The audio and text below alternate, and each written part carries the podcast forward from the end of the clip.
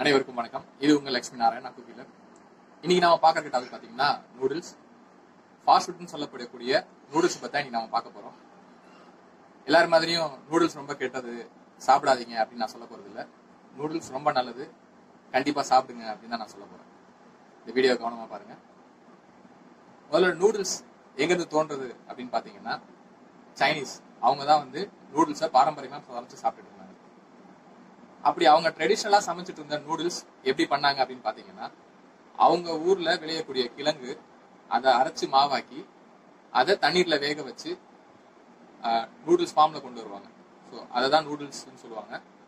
அந்த நூடுல்ஸ் கூட கூட அடிஷ்னலாக காய்கறிகளை வேக வச்சு சா- சமைச்சு சாப்பிடுவாங்க. நான்வெஜ் பெரியவர்கள் பார்த்தீங்கன்னா வந்து சிக்கனை வந்து அது கூட வேக வச்சு அதையும் அது கூட மிக்ஸ் பண்ணி சாப்பிடுவாங்க. இன்னும் கொஞ்சம் நறுமணம் கூட்டக்கூடிய பொருட்களை வாசனைக்கு என்னென்னலாம் பொருள் கிடைக்குமோ நம்ம ஊர்ல கொத்தமல்லி மாதிரி அவங்க ஊர்ல இருக்கிற நறுமண பொருட்களை கூட ஆட் பண்ணி இன்னும் கொஞ்சம் அதோட வாசனை டேஸ்ட் எல்லாம் வந்து அதிகப்படுத்தி சமைச்சு சாப்பிட்டுட்டு இருந்தாங்க.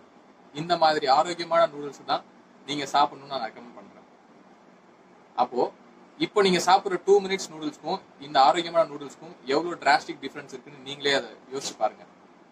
சரி எப்படி ஒரு ஆரோக்கியமான நூடுல்ஸ் இப்படி இந்த டூ மினிட்ஸ் நூடுல்ஸா மாறுச்சு அப்படின்னு பாத்தீங்கன்னா சாதாரணமா வீட்டுல சமைச்சிட்டு இருந்த ஒரு பொருள் என்னைக்கு இண்டஸ்ட்ரி கையில போச்சுதோ என்னைக்கு வந்து அவங்க அது ஒரு லாபகரமான தொழிலா மாத்தணும்னு நினைச்சாங்களோ அன்னைக்கே அதோட வந்து அஹ், நன்மை தரக்கூடிய விஷயங்கள் எல்லாமே கெட்டு போச்சு.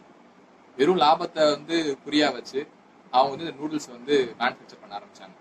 சரி இந்த நூடுல்ஸ்ல என்ன மாதிரி விஷயங்கள் அவங்க செய்யறாங்க அதுல என்னென்ன பிரச்சனைகள் நமக்கு வரும் அப்படின்றத பத்தி ஆஹ், இதுல பார்ப்போம்.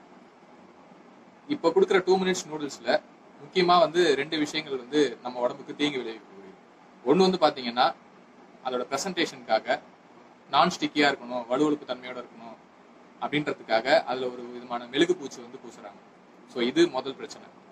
ரெண்டாவது விஷயம் அதில் டேஸ்ட்டை வந்து இன்க்ரீஸ் பண்ணுறதுக்காக ஆர்டிஃபிஷியல் கெமிக்கல்ஸ் ஆட் பண்ணுறாங்க ஸோ இந்த ரெண்டு விஷயத்தினால தான் அந்த சாதாரணமான உணவுப் பொருள் ஒரு சக்தான சத்தான உணவுப் பொருள் நம்ம உடம்புக்கு தீங்கு விளைவிக்கக்கூடிய ஒரு உணவுப் பொருளாக மாறி இருக்கு அப்படி என்னதான் பண்ணுறாங்க அப்படின்னு சொல்லிட்டு ஒரு சில வருஷத்துக்கு முன்னாடி வந்து இந்தியாவில் வந்து அகமதாபாத் அங்கே வந்து நுகர்வோர் விழிப்புணர்வு மற்றும் உணவு ஆராய்ச்சி மையம். அவங்க வந்து ஒரு ரிசர்ச் பண்றாங்க. என்ன ரிசர்ச் பண்றாங்கன்னு பார்த்தீங்கன்னா பதினஞ்சு டைப் ஆஃப் நூடுல்ஸ் இந்தியாவில் மேனுஃபேக்சர் பண்ணி சேல்ஸ் பண்ணுற பதினஞ்சு டைப் ஆஃப் நூடுல்ஸ் எடுத்து சாம்பிள்ஸ் எடுத்து டெஸ்ட் பண்றாங்க. டெஸ்ட் பண்ணும்போது அவங்க ஒரு அதிர்ச்சிகரமான தகவல் வெளியிடுறாங்க. என்னன்னா அதுல பின்னாடி இருக்கக்கூடிய நியூட்ரிஷன் அளவுகோல். இவ்வளவு சக்தி இருக்கு அப்படின்னு அவங்க சொல்ற அந்த சத்து எதுவுமே அந்த நூடுல்ஸ்ல இல்ல. சரி இதுதான் பரவாயில்ல சத்து தான் இல்ல. நமக்கு ஒன்றும் பிரச்சனை இல்லையான்னு பார்த்தா அது மட்டும் இல்லைங்க. அதுல போடக்கூடிய இன்கிரீடியன்ஸ் டேஸ்ட்டுக்காக சேர்க்கக்கூடிய இன்கிரீடியன்ஸ் எல்லாமே அவ்வளவு பிரச்சனையை விளைவிக்கும். அதுல பட்டியலிட்டு இருக்கிறது அடுத்தது என்னன்னு பாத்தீங்கன்னா அதிகப்படியான உப்பு வந்து ஆட் பண்றாங்க. டேஸ்ட் நல்லா வரணும் அப்படின்றதுக்காக எக்ஸஸா சால்ட் ஆட் பண்றாங்க. டெய்லி நம்ம இந்த இந்த மாதிரி டைப் ஃபுட் சாப்பிட்டுட்டே வந்தோம் அப்படின்னா நீங்களே யோசிச்சுக்கோங்க அதிகமான சால்ட் நம்ம உடம்புல எடுத்துக்கிட்டோம் அப்படின்னா நிறைய பேருக்கு வந்து கிட்னில பிரச்சனை வரும். அது மட்டும் இல்லாம ஹை பிபி வரதுக்கு பாசிபிலிட்டிஸ் இருக்குது. ஓகே இது ஒரு விஷயம். ரெண்டாவது விஷயம் இந்த நான்வெஜ் டேஸ்ட் வரணும். இன்னும் கொஞ்சம் டேஸ்ட் வந்து என்ஹான்ஸ் பண்ணி வரணும் அப்படின்றதுக்காக ஆர்டிஃபிஷியலா ஃபேட் வந்து அதில் சேர்த்துக்கிறாங்க. இப்போ எப்படி சொன்னேன் சிக்கன் வந்து சேர்த்துக்குவாங்க அப்படின்னு சொல்லியிருந்தேன் பாரம்பரியமா.